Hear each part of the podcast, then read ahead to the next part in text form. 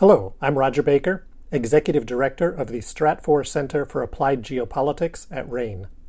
This podcast is brought to you by RANE Worldview, the premier digital publication for objective geopolitical intelligence and analysis. Find out how RANE can help you stay ahead of global events at ranenetwork.com.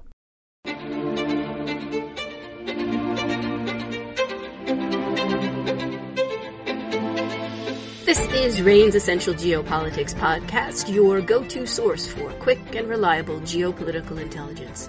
I'm Emily Donahue. Welcome. A combination of high storage levels and warm weather is causing natural gas prices to decline consistently in Europe since the peak last summer. It leads many people to believe that Europe's energy crisis may not be as bad as many had predicted. Here with details is Matteo Ilardo, RANE's Europe analyst. Welcome, Matteo. Hi, Emily. What has changed since we last talked? Tell me about Europe's energy crunch now. So, uh, well, as you said, prices are falling. Maybe we can begin with that. Uh, prices are now currently still about three times higher than the average compared to the the last five years, but have fallen about by 70% since the peaks we saw in uh, in August. And uh, this is happening despite Russia having actually escalated its energy war to Europe since we last spoke in August. So, uh, as we all as we all know, for months Russia has sought to create uh, divisions in Europe and undermine support for Ukraine by increasing the economic and political costs of that support through the weaponization of, of its natural gas supplies. It began doing so in April, first by demanding payment for gas in rubles, then uh, by gradually reducing flows through its main pipelines uh, to Europe, including the Nord Stream uh, line that connects Russia to Germany. And um, as prices started to fall eventually, uh, Russia announced uh, unplanned maintenance on the on the pipeline and then shut it indefinitely in September. Uh, after which prices did temporarily increase again, but only to like very fast go back on, on falling again, at least uh, until uh, when was it? The end of September explosions in the Baltic Sea have basically uh, removed the possibility to reopen the, the Nord Stream pipeline anytime soon. Um, prices again increased significantly because of that, but then dropped again uh, shortly after continuing dropping for the following weeks showing how dynamics within um, Europe's energy market had changed. Uh, we now know that those explosions were mostly likely uh, sabotage. Uh, we don't know who did it, though we do have some suspects in mind, of course. Uh, what we do know for sure, though, is that flows won't increase anytime soon now. Europe now receives only about uh, 9% of its total consumption uh, from uh, Russia in terms of gas, down from the 40% before the, the war. And, uh, and still prices have been falling. Uh, this is thanks to, uh, of course, to Europe's various efforts to reduce reliance on Russian gas and uh, helped by, by, but mostly helped by oversupply now, for, for now at least, of LNG uh, and warmer than expected weather in October that uh, yeah very much delayed the heating season that has yet to begin around much of the continent. So, long story short, uh, energy crisis in Europe did worsen in terms of supply since August, but also improved in terms of prices. So, Matteo, uh, in the past we looked at Europe sort of scrambling to get to 80% capacity of its LNG storage. How prepared does Europe look now? I'd say decently prepared, um, which is one of the reasons why prices are falling in the end. Uh, Europe countries, uh, European countries, sorry, worked hard to boost storage levels indeed in summer, uh, which was one of the main driver behind rising prices in in August. And we're about now 95% full in the continent. Germany is about 99% full and this should ensure a, lev- a relatively uh, well supplied winter in Europe.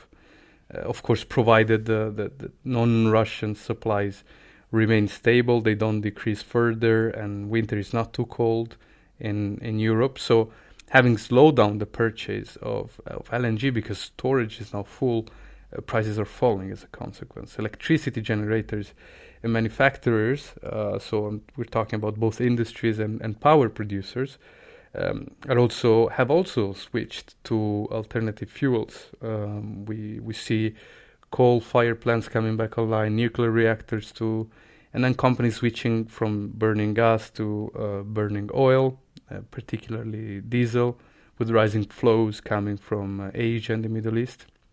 So this all like uh, oil switching is definitely helping. Uh, we saw also a whole, and this is very important, a whole new series of gas supplies, uh, new deals being signed by European countries with uh, alternative suppliers, so non-Russia uh, gas now coming into Europe from uh, Azerbaijan, North Africa, Norway especially, and it's now at kind of maximum capacity, and um, yeah, and it's like, but but still far below what Russia used to provide, which is in the end why LNG imports are playing such a big role. And um, Europe, in fact, had to expand the necessary import infrastructure to accommodate all the new LNG coming its way. Uh, Germany leads the way in this sense in terms of additional regasification capacity. It has five new um, floating LNG terminals, two of which uh, should even come online by the end of 2022, the others by next spring and um, and countries are also building new gas pipelines on the continent. With the, there's the new pipeline, the, the Baltic Pipe, connecting Norway to Poland, already started operations in, in operations in October, and will definitely help already this winter. But others then will come in the next years and will help phasing out Russian dependency on Russian gas in the future. And then we have renewables. We with EU countries accelerating a rollout in low carbon energy. Uh, in various different way by, by setting up investment schemes, uh, easing and simplifying rules and tender procedures, uh, though these measures will uh, mostly start having a meaningful effects in months, if not years. So for now, uh, altogether, the demand reduction, which is energy saving, both in the, in the form of power and gas, uh, remains the key strategy here to, to go ahead and reduce reliance on, on Russia before winter. Uh, from the supply side, we don't really have space anymore for, for any short solution. Uh, we exhausted all possibilities to div- diversify for now, and uh, so it's all about reducing consumption, and uh, that's the main way to reduce the um, the risk for gas shortages in, in the winter. EU countries did agree on a on a target to voluntarily cut uh, gas gas consumption by 15%. This was done in July, ever since governments have announced uh, a whole series of um, or announced or, or, recommended measures to decrease consumption uh, through, for instance, changes in consumer behavior, such as lowering heating in private and public buildings. But most decreases are coming from falling industrial consumption, mostly from companies in those energy intensive sectors such as steel, uh, metals, chemicals, fertilizer, etc., which uh, are all cutting consumption due to high energy costs. But this obviously has a cost in itself, right? Uh, this is because industrial production um, is uh, is dropping in these sectors, which has immediate uh, but also potential long-term economic consequences. As uh, Europe is basically do, by doing so, by by decoupling from Russian gas, what Europe is doing is that it's abandoning its industrial model based on uh, on cheap and reliable energy supplies.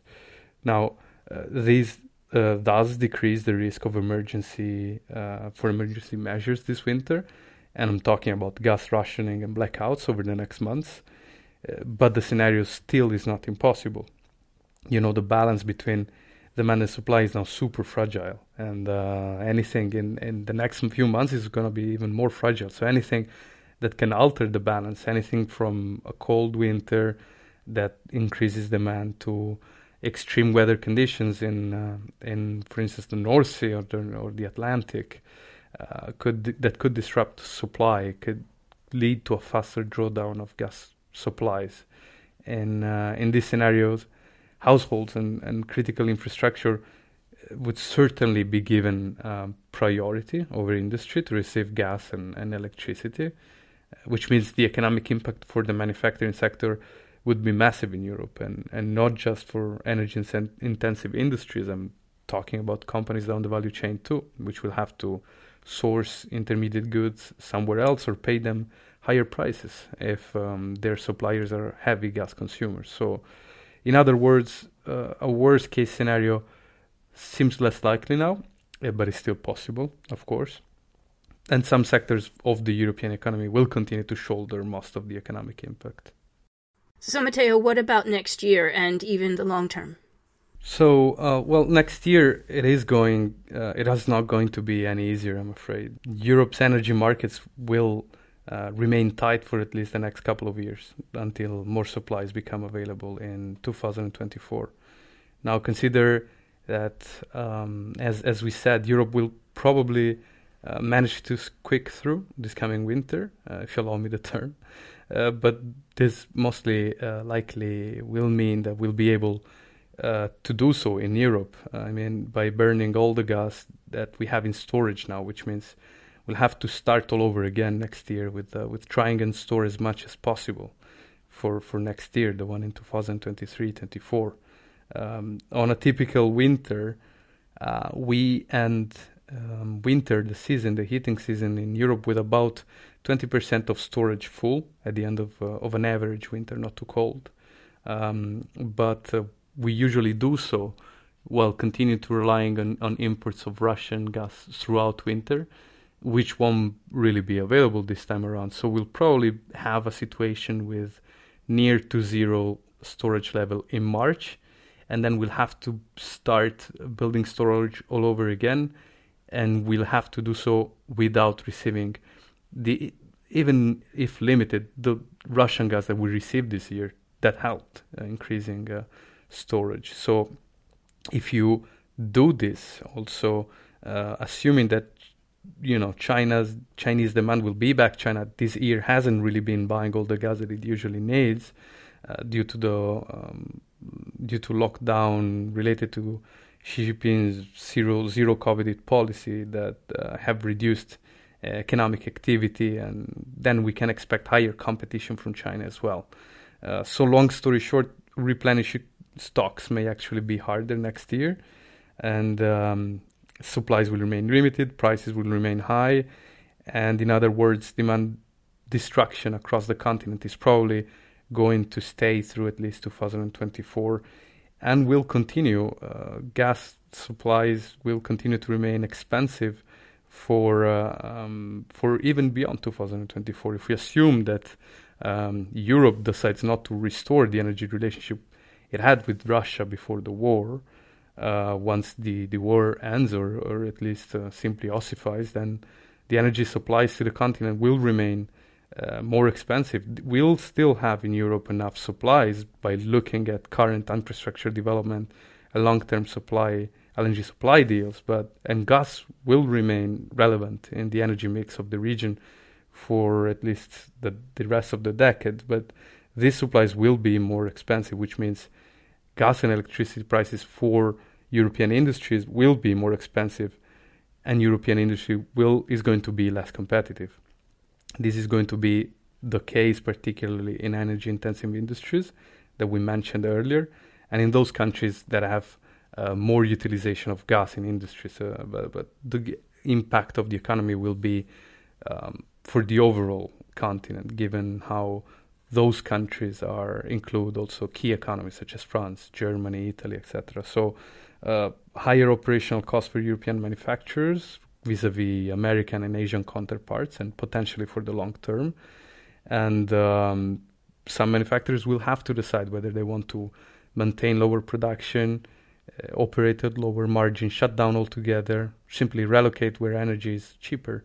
So, uh, as more industry groups decide to do so, I mean, to relocate, um, this could lead to what we could call a deindustrialization of the continent, at least to a certain extent. So, um, but but now I don't want to be excessively catastrophic here, though. Well, uh, delocalization is is definitely a concrete prospect for um, energy-intensive industries um, it's not, and particularly for, for those industries where natural gas is both used for power and as a feedstock, like chemicals and fertilizer, uh, not all manufacturing sectors will be hit to the, to the same extent. I mean, European manufacturers have been operating at a competitive disadvantage with the US, for instance, for for decades in the US, uh, energy is usually two to three times cheaper than in Europe, and, and this has not led to in deindustrialization or to significant increase in market shares in America vis-a-vis Germany, for instance. So